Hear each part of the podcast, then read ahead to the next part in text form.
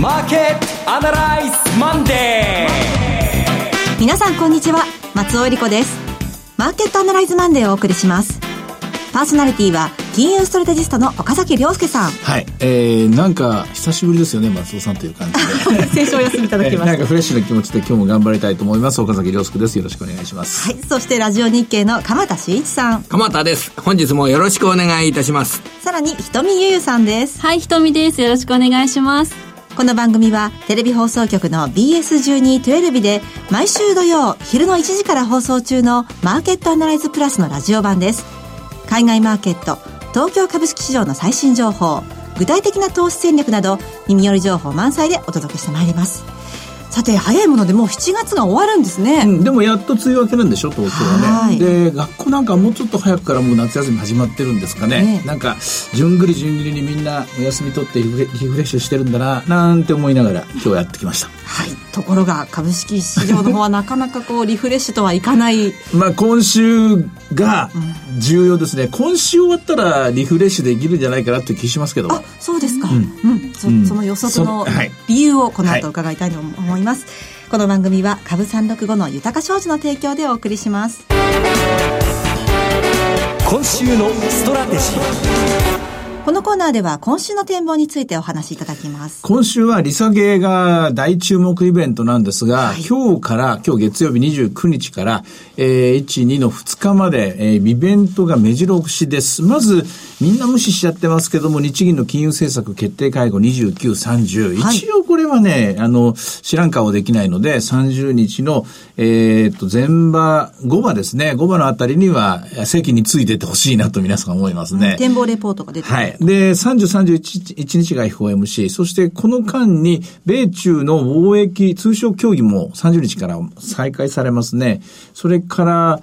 えっ、ー、と、アメリカの民主党のですね、大統領候補者の討論会があるのかなうん。まあ、そんなのがあって、で、えー、アメリカの経済指標は1日のに、えー、製造業の ISM、そして2日に雇用統計と、こんなふうに、ほぼほぼ毎日あるんですね。はい。で、今回は、なんといっても、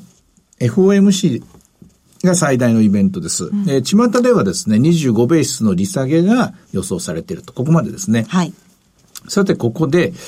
えー、ちょっと古い話というか、えー、重箱の隅をいつものようにいろいろつついてみて出てきたものを皆さんにご紹介しようと思うんですが、前回の2007年の9月、前々回の2001年の3月、前々前回の98年の9月ですね。あ、ごめんなさい、2007年の9月って言いました、ちゃんとね。9月です。で、この時の利下げの話なんですが、えー、後半の2つはその後景気後退になったっていうのをご存知ですよね。で、98年の利下げはその後景気が再加速して株価が新高値取るという IT バブルにまっしぐらっていうので、えー、98年のパターンと2001年、2007年のパターンは違うという話なんですが、はい利下げも違うんですよ、実は。利下げ、幅の、利下げ幅が違うんです。はい。98年の時は実は、実は0.25%なんです。はい。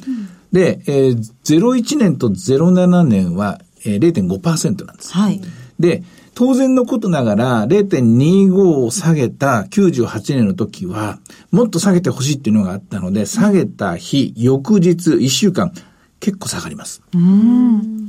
ところが、えー、01年と07年は50も下げてくれた、やったやったということで、株価上がります。はい。で、だけど、待ち受けてる結果は、1ヶ月後ぐらいはですね、その3社、3、3社ともですね、大体同じような水準、元の水準に戻って、はい、で、そこから先はやっぱり景気次第で悪くなっていくっていうパターンなんですね。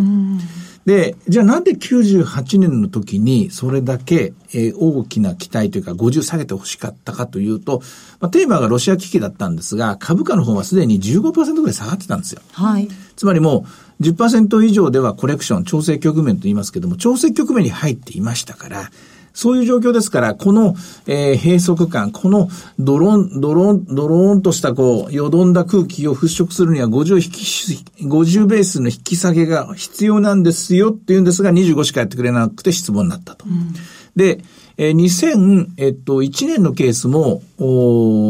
株価は10%以上の14、5%の調整局面に入っていたんです。もう IT バブルが破裂してましたからね。ですから、50下げてほしいって言ったら50下げてくれてるんでよかったよかったと。こういうわけなんです。で、2007年のケースは、えー、不動産価もどんどんバレ、あの、破裂してたんですけども、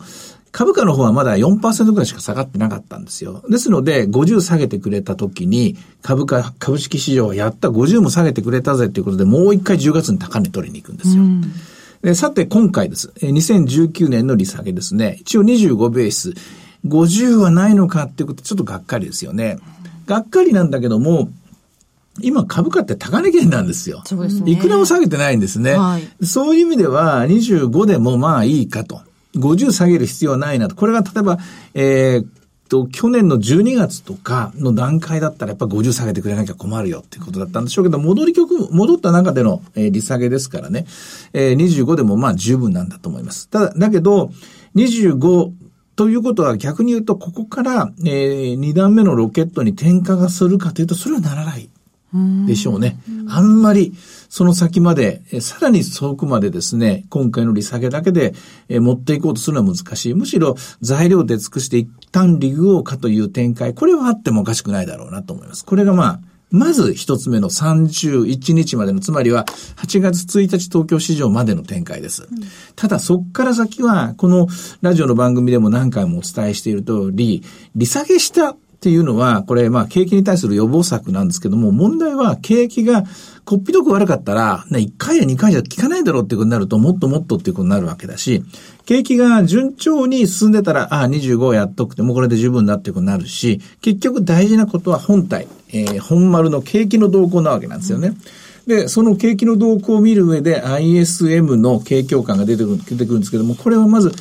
まず50を切らないかどうかと前回より悪くなってないかどうかです。で、ISM の統計よりも連続して出てくる雇用統計がやっぱり大きいと。うん、で、98年のケースではですね、結局雇用統計悪くならなかったんですよ。はい、失業率も下がらなかったし、横ばいぐらいでしたかね。で、なおかつ、えー、雇用者数の伸びもだいたい20万ペース維持できたんですよ。ところが、01年のケースと07年のケースは、失業率がやっぱり悪くなっていって、えー、01年は直ちに悪くなっている状況だったんですね。で、07年は、まず失業率は横ばいだったんですけども、雇用者数の伸びが、例えば07年のケースだと、えっ、ー、と、7万とか8万ぐらいしか、普通20万ぐらいないとですね、いけないんですけどもね、7万とか8万しか伸びなかったんですね。で01年のケースは、えー、増えたり減ったりしながら鳴らすとやっぱり10万以下だったんですよ。だから、えー、これは景気が悪いんだと思って、えー、株式市場は利下げには反応しないで、だらだらと下げていくっていうパターンだったんですね。というふうな流れを総合すると、えー、まず1ヶ月で利下げが功を奏するのかどうかを判断するのは、1ヶ月はかかるということ。つまり、利下げしたから全て、これで終わり良ければ全てよしみたいな形にはならない。これやっぱ始まりなんですね。で、何が始まるかっていうと、本当のところ景気はどうなんだという、その吟味が始まる。だけど、当たり前ですけれども、株式市場関係者はみんなせっかちでみんな先を読もうとしますから、長くはかからない。1ヶ月で決着が出る。利利下げしてから1ヶ月間の統計がものすごくみんな重要になってくる。で、その今回の場合は31日に FOMC の結果が出て、その後1日2日なんで、気の早い人はこの2日の段階でもう結論出そうとする。うん、2日の雇用統計で悪くなってなかったら、例えば失業率が3.7とか3.6の数字だったら、いや、まだまだいけるぜ、アメリカ景気はとなる。で、ノンファンペイロール、雇用者数の伸びが、やっぱりなんだかんだ言いながら、そうですね、20万、15万以上にしましょうか。のところであれば、まだまだいけるぜ、というふうに思う。しかし、これが、例えば3.8になった、3.9%になった。もしくは、えー、雇用者数の伸びが10万を切ってしまったということ、おいおい、大丈夫かよっていうことに話が変わってくると。結果的に、じゃあ、我々株式市場関係者がいつの時点で、どの時点で今回の利下げを、えー、評価、えー、できるかっていうと、おそらく来週の月曜になると思います。ほうそういう目で、えー、一喜一憂しないで、えー、今週を、おえー、うのめ、高の目で見てもらいたいなというのと、それと、今言ったストーリーが基本線ですから、例えば、利下げしなかったってこれは売りですよ、それは。うんあるいは、50ベース利下げしたって言ったら、これは買いですよ、それ。はい、もうストレートにそれは効いてくると。で、逆に50ベース利下げしちゃった時というのは、事前に漏れている情報として雇用統計悪いかもしれないですね。ああ、そうですか。それもあるかもしれない。で、逆に利下げしなかったっていうことは雇用統計やったらいいのかもしれないし、うんまあ、1日2日だったら、あの、FRB に先に情報が入るケースもあります。あの、これは別にインサイドでも何でも何でもないですからね。事前、事前のデータが入ってきたんで、事前に動いたということは過去にもありますからね。まあ、いずれにしろ今週1週間は非常に面白い展開だと思いますが、基本路線に従うと、基本路線っていうのは25ベースの、えー、っと、引き、えー、下げでですね。はい、あと、雇用統計は、今のところ、えー、っと、15万人ぐらいですか、えー、伸びはね、えー、知れてるなというのと、あとは失業率の方は、これはいくら3.6%にまた戻るんですかね。はい。まあこれだと特に景気が悪いっていうことでもないし、これだとどんどん利下げしようっていう感じでもないので、そうなるとひとまずは材料で尽くしでアメリカの株式の方は横ばいから若干まあ利食い先行にされるという展開。あと日本株はちょっと今日予想外に弱いんですけれども、まあアメリカの利下げのプラスということよりも、あるいは円高の懸念もあるのかもしれませんけども、どうもなんかこう日韓問題がうん、あの、悪い方に悪い方に転がってるような感じですね。で、それと、やっぱり経済統計が、日本の方も、鉱工業生産室が発表になるはずなんですけども、31日ですね。こちらの方が、やっぱりもう一つになっていくんじゃないかなと思うんですが、あとまあ決算がどんどん出てるので身動き取れない。やっぱり利用り物勝ちの一週間に日本株はなりそうな気がしますね。今1750円がちょっと重くなってくるかなと。えー、株365なんかで取引してる人は、どうでしょうね。えー、おし、まあ、しっかり押したとこ買うんでしょうね。で、逆にまあ、まあ、100円、200円ぐらいのレンジ間で、2万1700円売りの500円買いとかですね、そんな感じで最初入っていく、消極的ですけども、そんな戦術になるのかなと思います。はい。今週は日本企業の決算も多いですよね、鎌田さん。はい。まあ、あの、先週からの状況ですと、あの、トップランナーが、うん、あの、強かったっていうのが今までのところの、基本線ですね。あの、ASML ですとかね、このこのそんなこと言ったってよくわかんないですね。ASML っていうオランダの半導体の、あの、録音装置、ステッパーって装置で、あの、ガリバー企業、世界の8割握ってる会社が、あの、歴史上の高値塗り替えたりとか、あといえば TSMC っていう会社が、あの、台湾の半導体メーカーですけど、それが7、9月期の見通し強く出してきたりですとか、あの、本当のトップの方に走ってる会社の変化っていうのは収穫かと思います。ただ、その本当のトップ以外のところの方が数は多いんですよ。だから今週発表される決算については、今まで出てきた状況を見ると、日本企業は、あの、結構9月の上半期を下方修正するような、そんな会社などが結構出てくるかなっていうのが、あの、特徴かと思います。最初の段階は良かったんですけどね。注目の業種とか銘柄はありますか？あの、日本で言うと、あの、システム開発ですとかをやって、人手不足でシステム開発、そして人を減らさなきゃ、があんまりいないから、その、人が少なくても、え運営できるようにっていうような形のシステム開発の投資などをやってるような会社っていうのは、あの、大きいとこだと NTT データですとか、野村総研ですとか、そういう会社がありますけど、やはり、えー、4、6月期も高い水準の収益を確保してますね。今週どういった発表が出てくるのか、こちらも注目ですが、さて、えー、今日の株365の動きいかがでしょうか？株365はですね、やっぱり日経平均を移して、ちょっと厳しめの100円ぐらいの安い展開という状況ですね。はい、えっとですね、今の段階では、えっ、ー、と、21,590円がついてますね。より付きは21,696円から始まったんですが、これがほぼほぼ高値ですね。えー、550円まで下がってます。えー、下がって、あ、これは、ここ数分ぐらいなのかな？ちょっとまた安くなってるような感じですけどね。うん、ニュース待ちの点ところですね、今のところ。はい。さて、いろいろ展望していただきました。今週末土曜日には午後1時から放送しますマーケットアナライズプラスもぜひご覧ください。また、Facebook でも随時分析レポートします。以上、今週のストラテジーでした。マーケットアナライズそれではここで、株365の豊か商事からのセミナー情報をお伝えします。岡崎さんご登壇のセミナーです。広島です。お昼の12時半会場午後1時開演8月3日土曜日に開催されます。豊か商事資産用セミナー in 広島。第1部は池水雄一さんによる2019年後半の金相場の行方と題したセミナー。そして池水さんと大橋弘子さんによる特別セッション。日経平均で資産運用。クリック株365の活用術とはがございます。第2部に岡崎さんご登壇の株式セミナーがございます。会場は JR 広島駅南口が最寄りのベルビオフィス広島7階 TKP ガーデンシティプレミアム広島駅前ホール 7A です。入場は無料です。セミナーのお申し込みお問い合わせは次の番号にお願いいたします。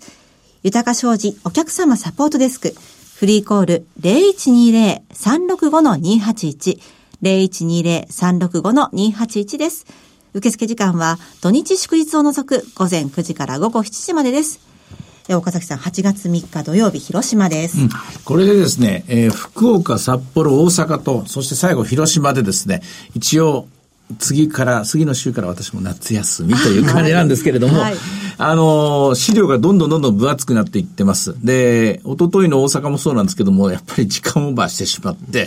で、当然のことながら、あの、継ぎ足し継ぎ足し新しいニュースが入ってくるので、いよいよ、この広島のおセミナーでは、えー FOMC と雇用統計ですね。これを、えー踏まえてと言いますから、これを織り込んだ形で、まあ、8月以降の相場を読むという展開になると思いますので、こうごご期待なんですけども、脱線しないように時間内で収まるように、今から今締めておきたいと思います。ラジオを聞いてる方々にここだけ押さえてお教えてください。はいあの、利下げ期待で上がるっていう株式市場見られたじゃないですか。はいこれからは利下げ期待なのか、それとも利下げの効果が景気に出てきたことを評価するというような次の段階に入るのかどうか、その意味で、あの ISM と雇用統計の後のこの土曜日って結構注目されると思うんですけど、そこの部分をちょっとラジオの皆様に教えていただければ。えっと、利下げの期待は終わるわけです。絶すわけです。次は、今の景気が、いあの、行けるとこまで行こうっていう気持ちなんですよ、みんな。行けるとこまでついていこうと。その行けるとこってどこなの？いつなのっていうのがテーマになってくると思うんですねあ、このままついてっていいのか、このまま乗ってっていいのか、このまま株を買い続けて持ち続けていいのかっていうところ、アメリカの場合は。ただその一方で、日本は、どうもちょっとこう、くたばりつつあるっていうところなんですよ。くたばりつつあるのはくたばりつつあって、それは結構なことなんです。なぜかっていうと、一旦話してまた買えばいいわけなんで、その話して買う、じゃあ今度はいつ買おうかっていうところ、これが、ポイントになりますね。今週末8月3日土曜日、広島です。さて、では続きまして、毎週土曜日午後1時から放映中の BS1212 マーケットアナライズプラスからのセミナー情報です。次のリアルマーケットアナライズ、名古屋での開催です。題して、リアルマーケットアナライズ2019 in 名古屋。さあ、名古屋は9月7日土曜日、会場は JR 名古屋駅直結の JR ゲートタワーカンファレンスです。どんなセミナーでしょう？9月ですからね、あの夏が終わって、それで、新しいトレンドがもう始まっていると思います。まあトレンドじゃなく、うんもみ合いなのかもしれませんけどね。で、なおかつ日本の場合は、えー増税スタートまで1ヶ月切りますよね。そうですねはい。景気の動向がより詳しく見えてくると思います。まあはっきり言って、9月7日のミーティング、あの、そのセミナーは、今日本株買うもうちょっと待つっていう、もうポイントそこでしょうね。はい、わかりました。9月7日土曜日、名古屋です。え、こちらは BS1212 のマーケットアナライズプラスのホームページよりご応募できます。BS1212 マーケットアナライズを検索していただきまして、番組ホームページからリアルマーケットアナライズの応募フォームにご記入ください。またはお電話でご応募ください。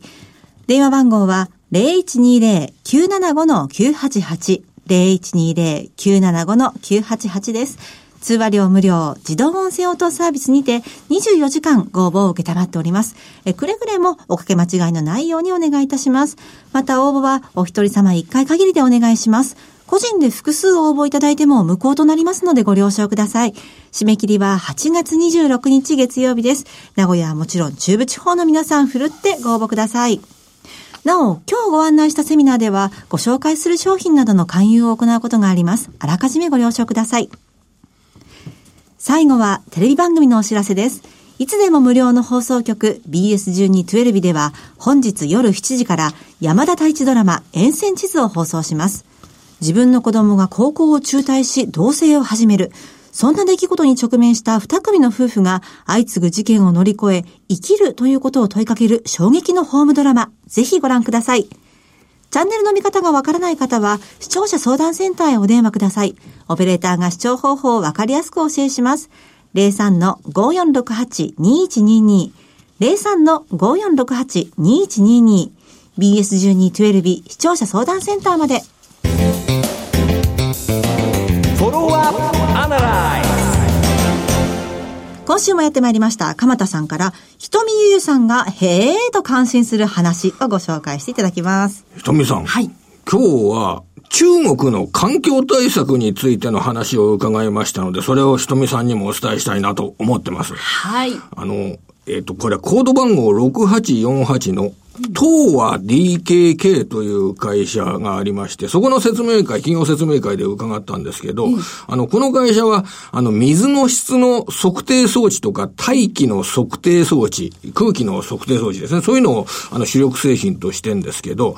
あの、工場から排出される、中国の工場から排出される水をとにかく、えー汚すな。というような、そういった動きが非常に強くなってて、えー前期のこの海外売上高が中国向けに急増して、えー1年前に27億円だった売上高、海外売上高が、に、14億円も増えて、41億円になったというお話を伺いました。5割ぐらい1年間で増えて、それが工場から排出される水を汚くするなというようなことで、その水の質を測るようなあ測定器。これが販売がすごく増えているという状況です。で、それで、えーじゃあそれは法律で、えーそれ決まったんですけれども、その特需があったわけなんですが、次のステップということで結構魅力的な話を伺ったんですけど、あの、人が飲む水、飲料水。この飲料水も、えー非常に、この規制で、えーいい質のものが飲まれないと困るというような、そういう状況になっているというような形で、これからは飲み物関係の、えー水質も、これは良くしていくというようなことで仕事が増えてくるそうです。それからもう一つは大気測定器といったものがあって、あの PM2.5 っていうのはありますよね。あちらの抗生物質、生成物質っていうのが、あの、気圧性有機化合物ってやつなんですけれども、そちらが、あーの測定器が1台200万円で今年から売り出されて、1年間でだいたい200円、あ200台。えー200万円かける200台で4億円ぐらいの売り上げになるというような話がありましたんで、紹介しておきたいなと思います。はい。私、あの、先月、上海に行ったんですけども、はいはいその視界が悪いとか、空気がすごい汚いとかは、そんなに感じなかったんがですすごい変わってきたんですってね。あの、言ってる方が、あの、か話聞くと、そういう話聞いて、特に最近だと、あの、一般で取り扱われるので、北京ビキニとかいう話あるじゃないですか。お腹を出しちゃって暑い時に、それでは北京ビキニを廃止するっていうような、あの、お腹出して公共の場でいるなというような。だから要は、その環境保護っていう、保全っていうのは、その水質だとか大気だとかとともに、ん綺麗な世の中、気持ちよい世の中、あの、不快にならない世の中、これを使おう、作ろうというような、そんな中国政府の、あの、姿勢が、あくっきりしてるなと思ってる次第でございます。うん、確かに車もクラクション鳴らしたら罰金とか言ってましたよ、運転手さんが。あ、そうなんだ。昔それだけ鳴らしてたんですよね 結局ねお二人から平をいただいちゃいました。そうだ。えー、さて、マーケットアナライズマンデー、そろそろお別れの時間です。ここまでのお話は、岡崎亮介と鎌田新一。ひとみゆゆ。そして松尾恵理子でお送りしました。それでは今日はこの辺で失礼いたします。さようなら。この番組は株三六五の豊か商事の提供でお送りしました。